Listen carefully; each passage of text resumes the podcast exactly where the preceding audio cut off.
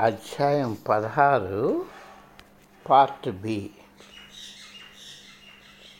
మా జ్ఞానోదయం కోసం మేమేమి చేయాలన్నా మేము చేయగలమని భావించాము.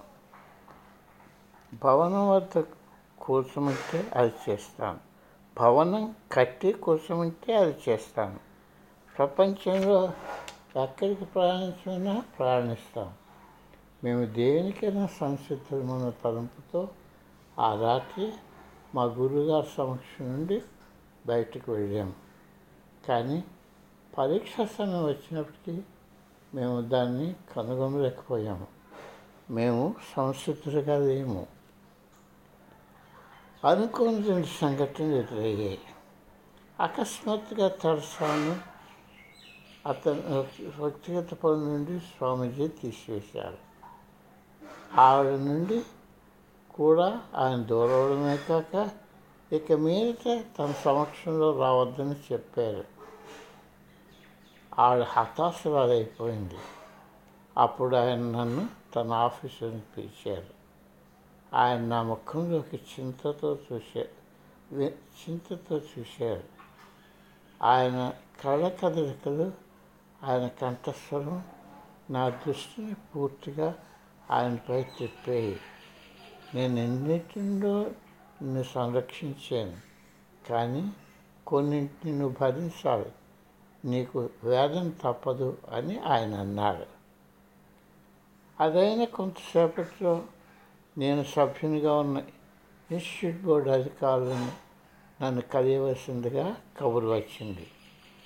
నేను ఆచార్య డాక్టర్ సర్వీస్ వద్ద పరిశోధన చేసి నెదర్లాండ్ దేశంలోని నిచ్ మిగిన్ యూనివర్సిటీ నుండి పొందిన డాక్టరేట్ డిగ్రీ అది నా ఐదవ యూనివర్సిటీ డిగ్రీ నిజమైనదా అని ప్రశ్నించారు ఆ సమయంలో వారికి ఉత్సాహం కలగడానికి కారణం అడిగాను వారి వద్ద నుండి సమాధానం రాలేదు కానీ దాని ఉనికిని అమెరికాలో అది దేనికి సమానం అవుతుందని సవాల్ చేశారు మొత్తం అమెరికా దేశంలో ఈ డాక్టరేట్ డిగ్రీని ఆరు మందే పొందారు. అయినా అమెరికాలో పెద్ద యూనివర్సిటీలన్నీ ఈ డాక్టరేట్ డిగ్రీని గుర్తించారు. డచ్ దేశంలోని ప్రొఫెసర్లు అందరిలో అమెరికా యూనివర్సిటీలో పనిచేశారు. ఇదంతా నేను నిరూపించేటప్పుగానే నేను అక్కడ అవసరం లేని వ్యక్తిగా అయిపోయాను. ఇన్స్టిట్యూట్ ప్రశ్న అన్నింటిలోనూ నా పేరు తర్వాత ఆ డిగ్రీ వాడటానికి అనుమతి నిరాకరించారు. వాళ్ళ దృష్టిలో అది అవి అనధికారిక డిగ్రీలు.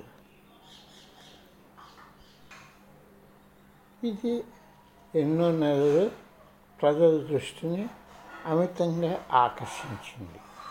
అదొక అంటువ్యాధిగా పరిణమించింది. ఒక్కొక్క వారం ఒక్కొక్కటి నేను కోల్పోతూ వచ్చాను. నన్ను గ్రాడ్యుయేట్ స్కూల్ డైరెక్టర్గా తీసివేసి ఇంకొకరిని వేశారు. ఇన్స్టిట్యూట్ అధ్యాపక బృందం పేరున్న బోర్డు నుండి నా పేరు తీసివేశారు. ఇన్స్టిట్యూట్ బోర్డ్ ఆఫ్ డైరెక్టర్గా నన్ను తొలగించారు.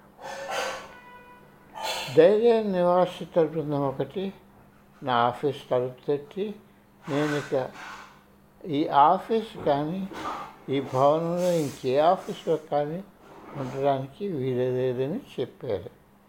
అధ్యాక్ష బృందం నీచంగా నా విద్యా వ్యాసంగాలను పరిశీలించారు. నా డిగ్రీలో నిజానిజాలను తనిఖీ చేశారు. నేను ఎక్కడెక్కడ బోధన చేశానో వాటిని నిజమని నిరూపించాలి నా ప్రచిత్రమైన వ్యాసంగాలని నిజమని నిర్ధారణ చేయాలి. దేశంలోని ఇన్స్టిట్యూట్ సెంటర్లన్నిటికీ జరుగుతున్న విషయాలు తెలిపి నేను ఇవ్వవలసిన ప్రసంగాలను రద్దు చేయవలసిందిగా తెలియజేశారు. Eastern studies and company entrance సైకాలజీలో ఉత్తమ డిగ్రీ ప్రోగ్రాంలో ఉత్తీర్ణులైన వారి పట్టాలపై నా సంతకం లేకుండా చేశారు. అది నడిపినందుకు నన్నే మాత్రం గుర్తించలేదు. కల్పిత కథలు పొక్కి ఓబ్రైన్ తన విశ్వవిద్యాలయలో అబద్ధంగా చిత్రీకరించాడు. తనను ఇన్స్టిట్యూట్ నుండి తొలగిస్తాడు. అతను రాజీనామా చేయాలి. అతను చేసిన తప్పులు ఒప్పుకుంటూ ఇన్స్టిట్యూట్కి క్షమాపణ చెప్పాలి. తన గురువుగారితో అబద్ధాలాడాడు.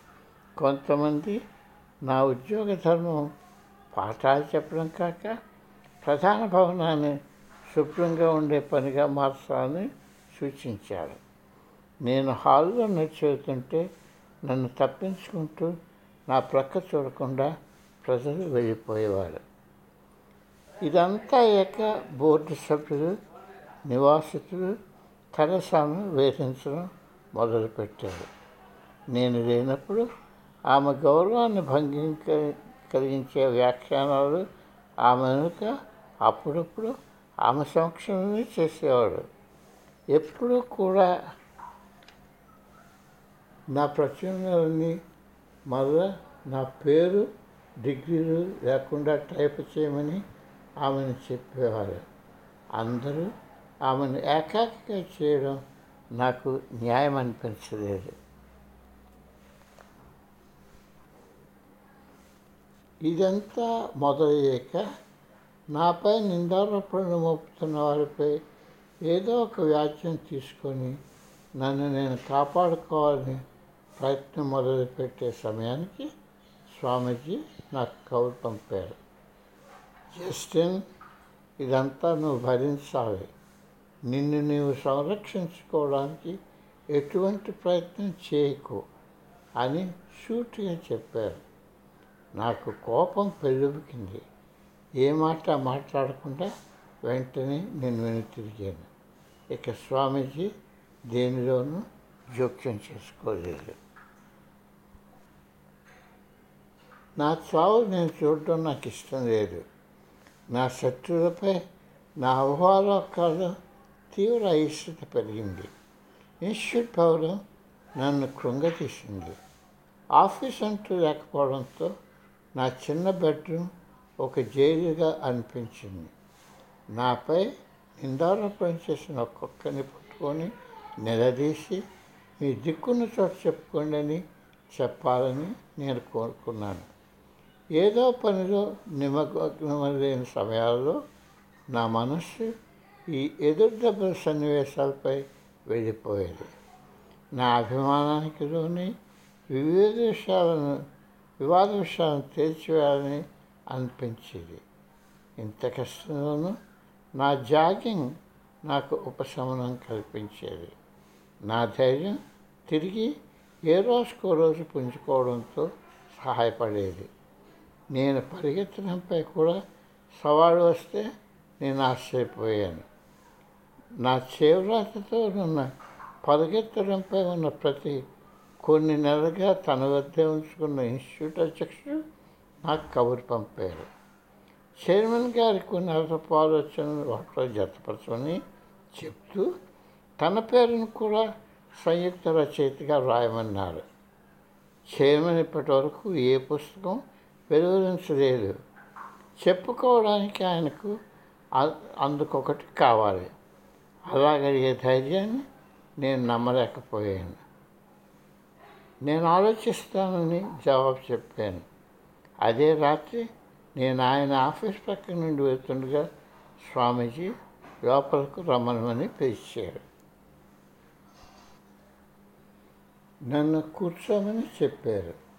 కొన్ని కృష్ణప్రసలు వేసి పుస్తకం గురించి వచ్చిన సలహాను నన్ను అంగీకరింపమని సూచించారు. ఒక్కసారిగా నాలో కోపం పెరుగుతుంది. ఒక్కసారిగా లేచి నుంచుని కోపం ముంచుకొస్తుండగా దృఢంగా ఇలా అన్నాను చస్తే ఆ పని చేయను.